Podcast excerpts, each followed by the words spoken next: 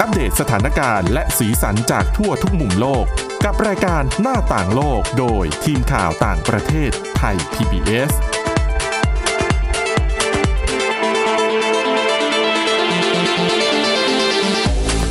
วัสดีค่ะ ต้อนรับเข้าสู่รายการหน้าต่างโลกนะคะ มาอัปเดตสถานการณ์แล้วก็สีสันจากทั่วทุกมุมโลกกับทีมข่าวต่างประเทศไทย PBS ค่ะ ก็เจอกับพวกเราเช่นเคยนะคะ ทีมข่าวต่างประเทศก็วันนี้คนที่มารับหน้าที่ก็คือคุณวินิษฐาจิตกรี แล้วก็ดิฉันทิพย์ตะวันธีรนัยพงค์ค่ะ สวัสดีค่ะ สวัสดีค่ะ วันนี้เราก็ยังคงมีเรื่องราวน่าสนใจจากทั่วโลกมานำเสนอนะคะ แต่ว่าเรื่องแรก เราจะไปไม่อยากจะไปไกลสักเท่าไหร่ อยู่กันที่ประเทศเพื่อนบ้านเรานี่แหละ ประเทศเมียนมานั่นเอง สถานการณ์ก็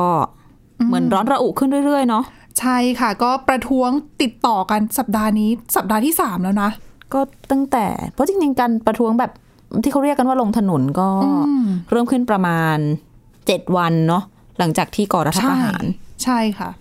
อืมก็รัฐประหารก็จะเป็นช่วงเช้ามืดตีสาม วันวันจันทร์คือวันที่หนึ่งกุมภาพันธ์อืมอืมแล้วหลังจากนั้นวันสองวันก็จะมีเรื่องของคนเริ่มจะเคลื่อนไหวในเรื่องของเออการใช้วิธีอารยะขัดขืนนะคะแล้วก็ใช่เรื่อยมาจนกระทั่งลงถนน แต่ทีร่วมนี้กันถ้าเนไล่ขบวนดูมาเรื่อยๆ เนี่ยอาจจะวันแรกก่อรัฐประหารอีกสองสามวันเริ่มอารยะขัดขืนเคาะหม้อเคาะอะไร แล้วก็ค่อยๆ ทยอยลงถนนวันที่หกวันที่เจ็ดจากนั้นเนี่ย สถานการณ์มันก็เริ่มยกระดับขึ้นมาเรื่อยๆ ก็ตึงป็นเครียดมากขึ้นเรื่อยๆอย่างที่ะะหลายคนกลัวก็วันที่ สักวันที่ 9 กุมภาพันธ์ที่ผ่านมาก็คือมี ถ้าคงจำกันได้มีผู้ประท้วงหญิง ถูกยิงเข้าที่ศีรษะอยู่ที่กรุงเนปิดอร์แล้วเธอก็คือความที่ลูกกระสุนมันเข้าศีรษะเนาะค่ะสมองอะไรต่างๆ ก็คือ เธอก็อยู่ในสภาพที่ต้องใช้เครื่องช่วยหายใจมาสิบวัสิบวันเต็มอืมๆจนกระทั่งเธอเสียชีวิตลงวันที่สิบสิบ เก้ากุมภาพันธ์ที่ผ่านมา แล้วที่นี้วันถัดมาเป็นวันเสาร์เนาะใช่ยี่สิบค่ะกุมภาพันธ์ก็มีการประท้วงในหลายพื้นที่ทั่วประเทศแล้วตำรวจก็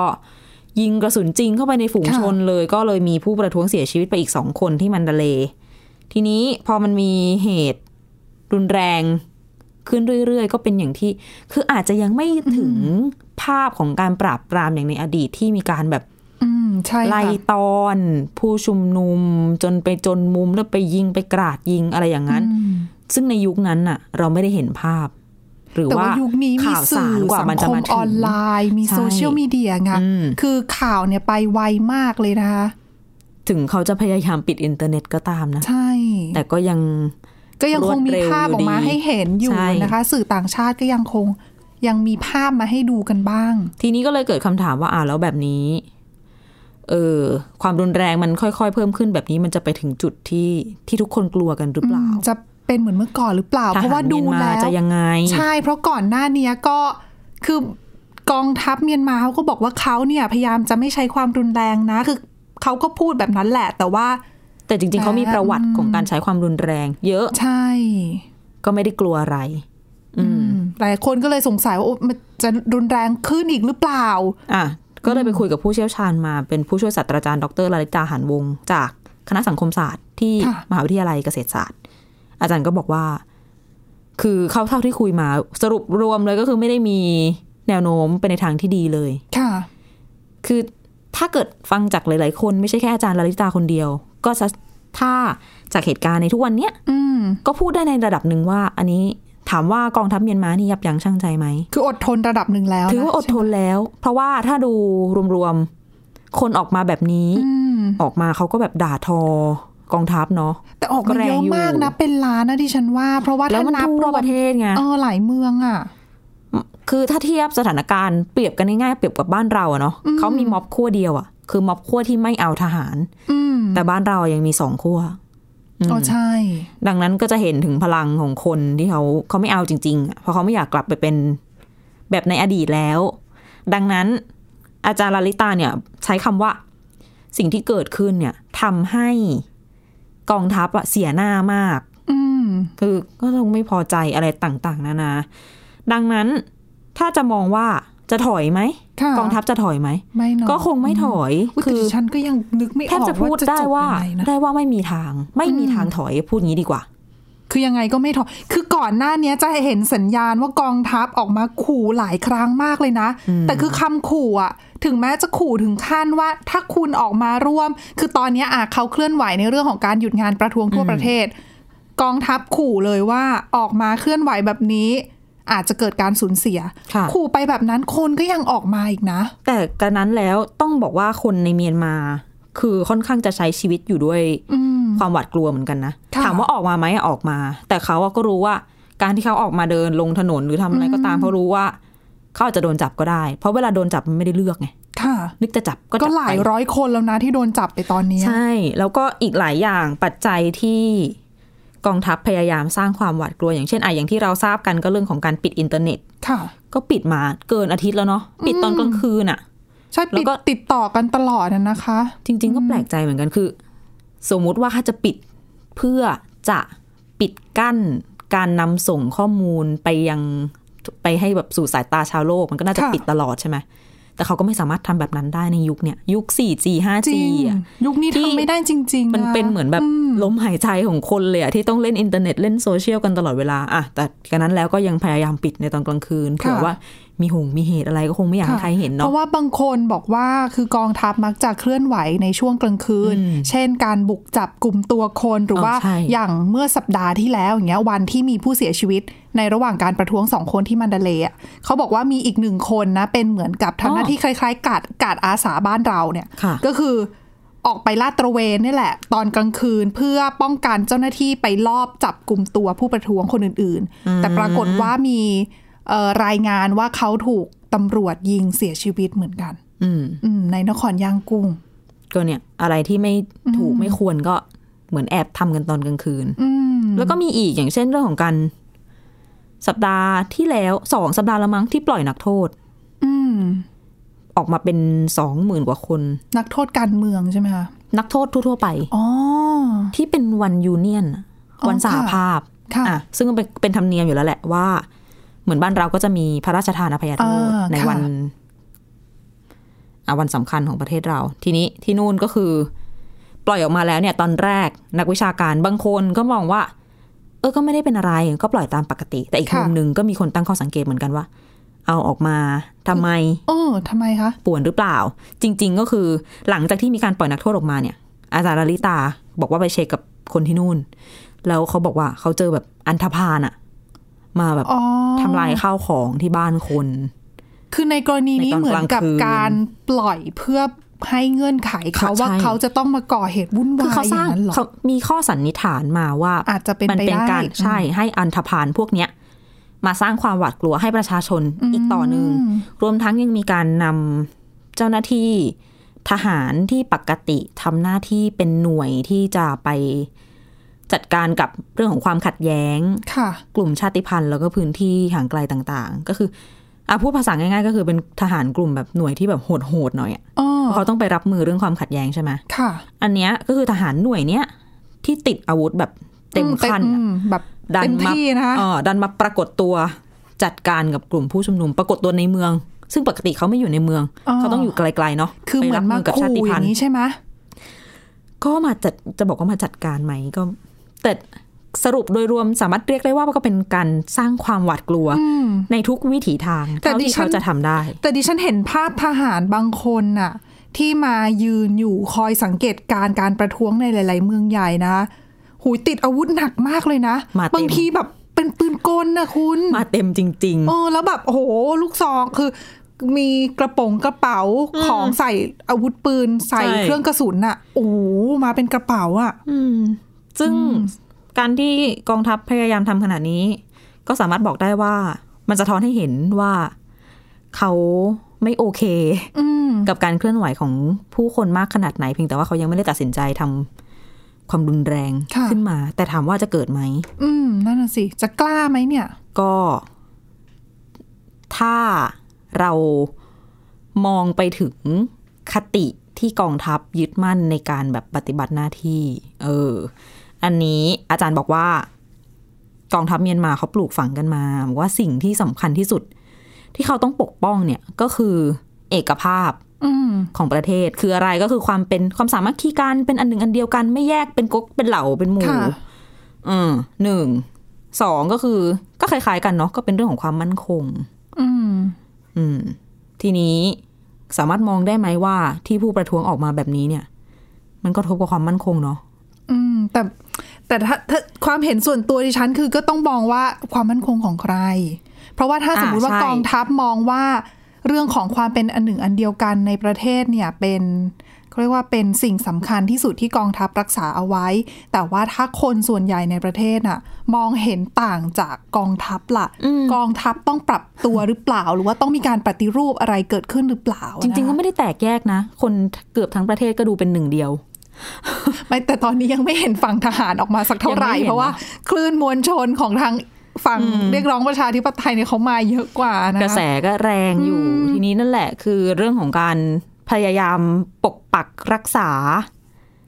เรื่องสำคัญสำคัญของประเทศเนี่ย ก็อาจจะทำให้เขาตัดสินใจทำอะไรที่ รุนแรงออกมาให้เห็นในอนาคตได้ อืมแต่ว่าเราก็ยังมีเรื่องเกี่ยวกับเมียนมาอะไรน่าสนใจก็มาอัปเดตให้ฟังกันเรื่อยๆนะตอนนี้หมดเวลาในช่วงแรกนะคะ เดี๋ยวมาติดตามเรื่องราวที่น่าสนใจกันต่อในช่วงที่ 2 พักกันสักครู่ค่ะ หน้าต่างโลกโดยทีมข่าวต่างประเทศไทย PBS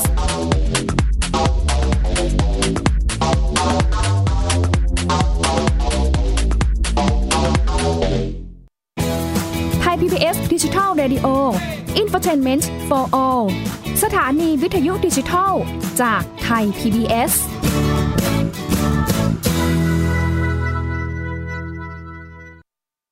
เพียงแค่มีสมาร์ทโฟน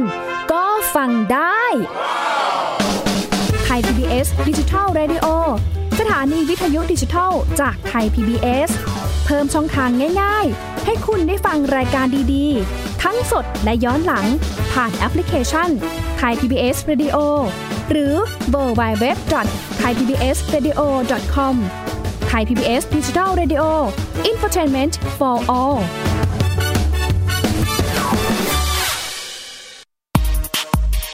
เพราะวิทยาศาสตร์อยู่รอบตัวเรา มีเรื่องราวให้ค้นหาอีกมากมาย เทคโนโลยีใหม่ ๆ เกิดขึ้นรวดเร็วทำให้เราต้องก้าวตามให้ทัน อัปเดตเรื่องราวทางวิทยาศาสตร์ เทคโนโลยี และนวัตกรรม ที่จะทำให้คุณทันโลก กับรายการ s c i e n t e c h ทุกวันจันทร์ถึงวันศุกร์ทางไทย PBS Radio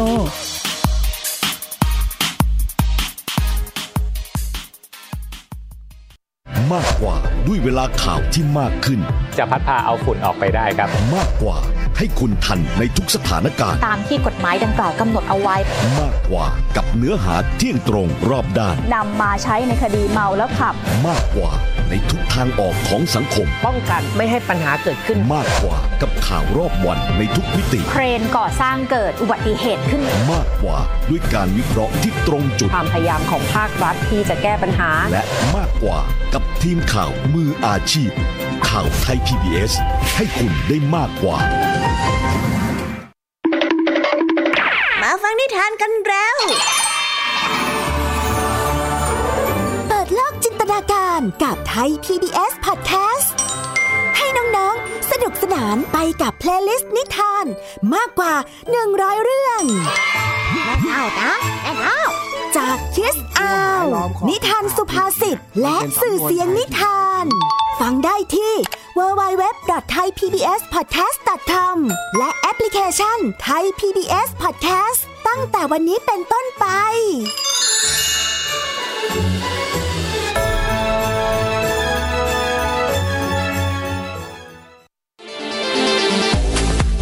หน้าต่างโลกโดยทีมข่าวต่างประเทศไทย PBS อนรับกลับเข้าสู่ช่วงที่ 2 ของรายการหน้าต่างโลกนะคะ จริง ๆ แล้วเบรกที่แล้วเนี่ยคุยกันเรื่องเมียนมายาวๆ เบรกนี้ยังมีต่อนะยังไม่แต่ว่าจบใช่คือเป็นประเด็นใหญ่ไงแล้วเป็นประเทศเพื่อนบ้านเราด้วยแน่นอนว่าเราก็ให้ความสนใจแล้วก็ให้ความสำคัญนะนะคะ นอกจากประเด็นเรื่องของภายในประเทศเรื่องของเมียนมาทำไมใช้ความรุนแรงจะกล้าไหม้กองทัพจะยังไง ตอนนี้เราต้องมาดูเรื่องของท่าทีต่างชาติด้วยเช่นเดียวกัน เพราะว่าช่วงสัปดาห์ที่ผ่านมาเนี่ยก็เรียกได้ว่าประเทศตะวันตกหลายชาตินะคะออกมาเริ่มขู่บ้าง ประกาศมาตรการคว่ำบาตรเพิ่มไปบ้างอืมก็มีเหมือนกันนะ เรื่องนี้ก็น่าสนใจเหมือนกัน ก็เกิดคำถามอีกเช่นกันว่าทำอะไรเมียนมาได้ไหมอืมนั่นน่ะสิต่างๆ ใด ๆ ที่ออกมามาตรการสารพัดสารเพนใช่ จริง ๆ น่าจะเป็นได้แค่ว่า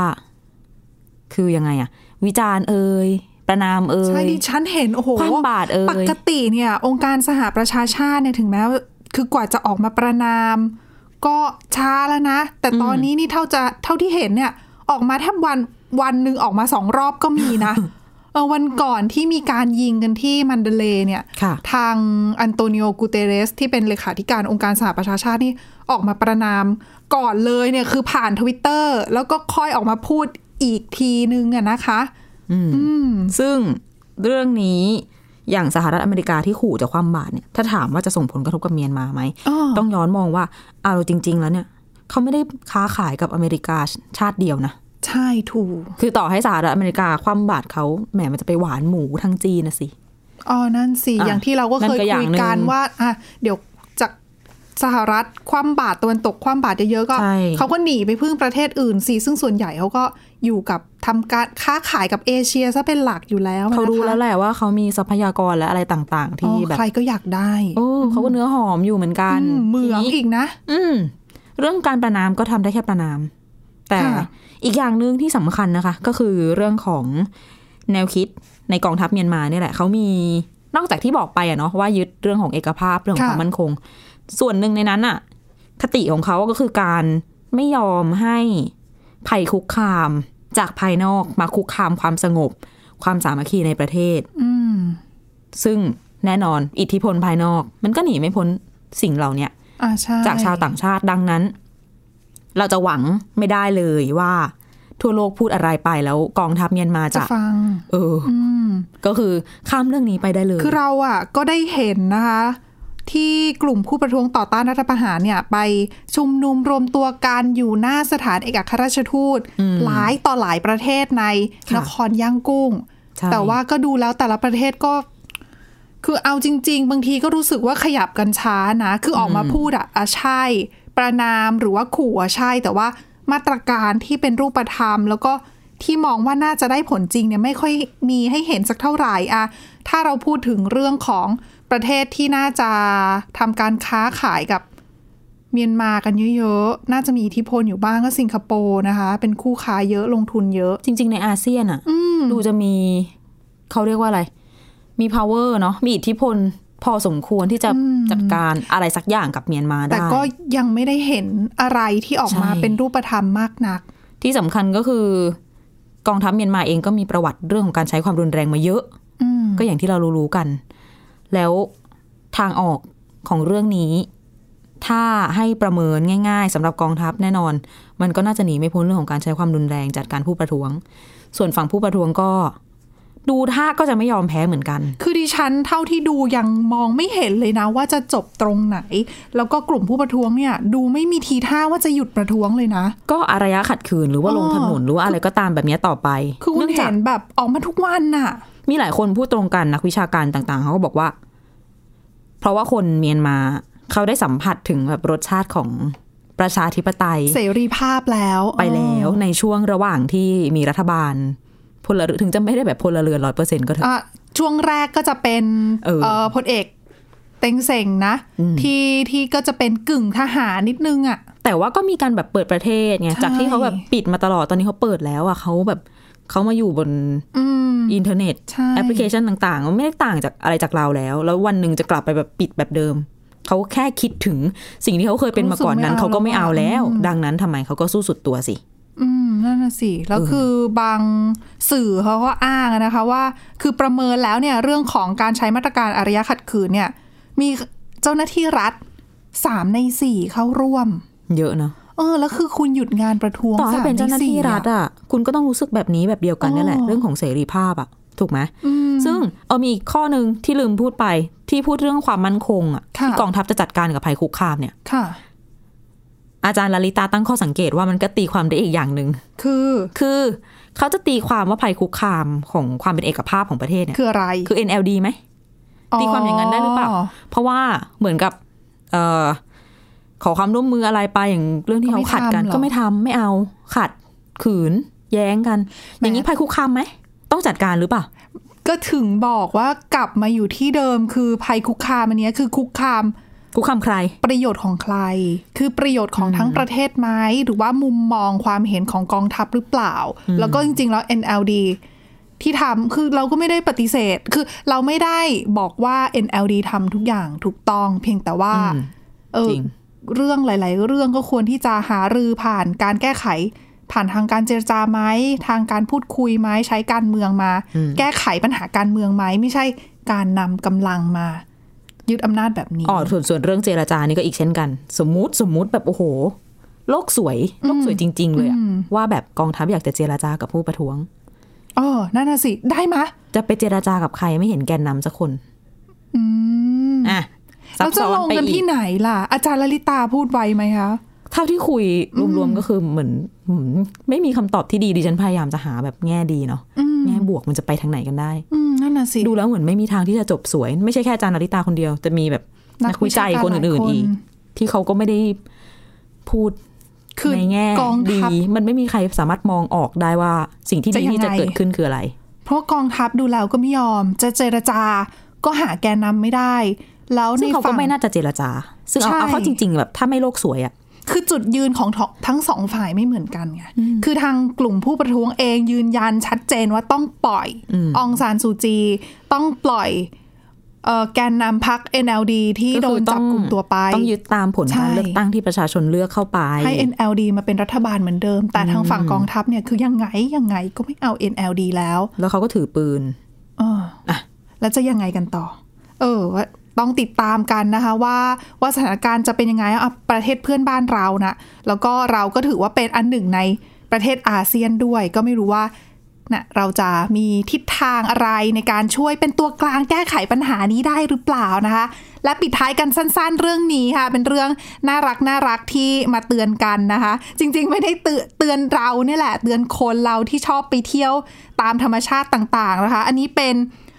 เรื่องของผลงานการวิจัยของนักวิทยาศาสตร์จากมหาวิทยาลัยออกซฟอร์ดบรูคส์ในอังกฤษค่ะ คือเขาบอกว่าเขาไปติดตามเก็บข้อมูลจากทาง Instagram นะคะ เป็นภาพถ่ายหลายร้อยใบเลย ในช่วงระหว่างปี 2013 ถึง 2019 ที่คนเนี่ยมักจะไปเที่ยวตามป่าในแถบแอฟริกาแล้วไปถ่ายรูปเซลฟี่อะ อืมอ่าแล้วเขาเก็บข้อมูลมาเขาก็เลยมาเตือนเขาว่าจริง ๆ แล้วมนุษย์เราคนเรานักท่องเที่ยวเนี่ยที่ไปถ่ายเซลฟี่กับสัตว์เนี่ย คุณเนี่ยกำลังทำให้สัตว์เสี่ยงต่อการติดโรคระบาดนะเนี่ยคุณอาจจะเอาโรคของมนุษย์เนี่ยของคนเนี่ยไปติดกับสัตว์ได้ เพราะว่าเขาบอกว่าปกติแล้วเวลาไปเที่ยวป่าตามป่าตามเขาแบบเนี้ยเขาจะมีระเบียบว่านักท่องเที่ยวต้องสวมหน้ากากอนามัย นักท่องเที่ยวต้องเว้นระยะห่างเวลาถ่ายรูปกับสัตว์ โดยเฉพาะที่เขาบอกอันนี้คือจะเป็นเน้นไปที่เรื่องของกอริลลานะคะ เพราะว่าเขาสายพันธุ์ใกล้กับเราไงค่ะเออเขาสามารถติดโรคเราได้ ดังนั้นเนี่ยอะถ้าคุณจะไปถ่ายรูปคุณคุณไม่ควรอยู่ใกล้สัตว์เนี่ยเจ็ดเมตรนี่คือเป็นระเบียบปกติอยู่แล้วอะนะคะ ตั้งแต่ก่อนมีโควิดละ อ๋อ มันก็มีโรคอื่นอะ ใช่แต่ว่าคือจากการศึกษารูปถ่ายที่โพสต์ลงตามอินสตาแกรมสื่อสังคมออนไลน์ต่าง ๆ เนี่ย ไม่มีนักท่องเที่ยวคนไหนทำตาม แต่เราก็ไม่รู้เราก็ไม่ทันคิดไงใช่ คือเราเมื่อก่อนเราก็ไม่รู้ว่าอุ๊ยมันจะติดกันง่ายขนาดนี้ แต่พอมีอาโควิด สถานการณ์การแพร่ระบาดเนี่ยมันก็ยิ่งรุนแรงมากขึ้น คนก็ต้องหันมาตระหนักเรื่องของโรคระบาดมากขึ้น เพราะว่าจริง ๆ แล้วกอริลลาเองเนี่ยติดโควิด -19 ได้เหมือนกัน จริง ๆ โรคอื่นด้วยคนกับสัตถูว์กเชื้อต่างๆ กันมาเจอกันกลายพันธุ์น่ากลัวกว่าเดิมอีก ใช่ดังนั้นนะคะ บทความเนี้ยเขาก็เลยเหมือนเตือนไกลๆแหละว่าคนเราเนี่ยก็เวลาจะไปถ่ายเซลฟี่ก็ไม่ควรสักเท่าไหร่นะ แล้วกับกับสัตว์ป่าเนี่ยเราก็ต้องระมัดระวังเว้นระยะห่างด้วยไม่ใช่แค่ กับคนเท่านั้น ไม่ได้จะติดกับโรคสิ่งมีชีวิตอื่นด้วยจะโดนเขาตะปบได้ด้วยอ๋อใช่ค่ะ นี่คือทั้งหมดของรายการหน้าต่างโลกนะคะ สามารถมาอัปเดตสถานการณ์แล้วก็สีสันจากทั่วทุกมุมโลกกับทีมข่าวต่างประเทศไทย PBS ได้ แบบนี้เช่นเคยทุกวันจันทร์ถึงวันศุกร์นะคะ ฟังรายการได้ที่ www.thaipbspodcast.com ค่ะ หรือว่าฟังผ่านพอดแคสต์ได้ทุกช่องทางค้นหาคำว่าหน้าต่างโลกนะคะ วันนี้พวกเราทั้งสองคนแล้วก็ทีมงานลาไปก่อนค่ะ สวัสดีค่ะ สวัสดีค่ะ Thai PBS podcast. View the world via the voice.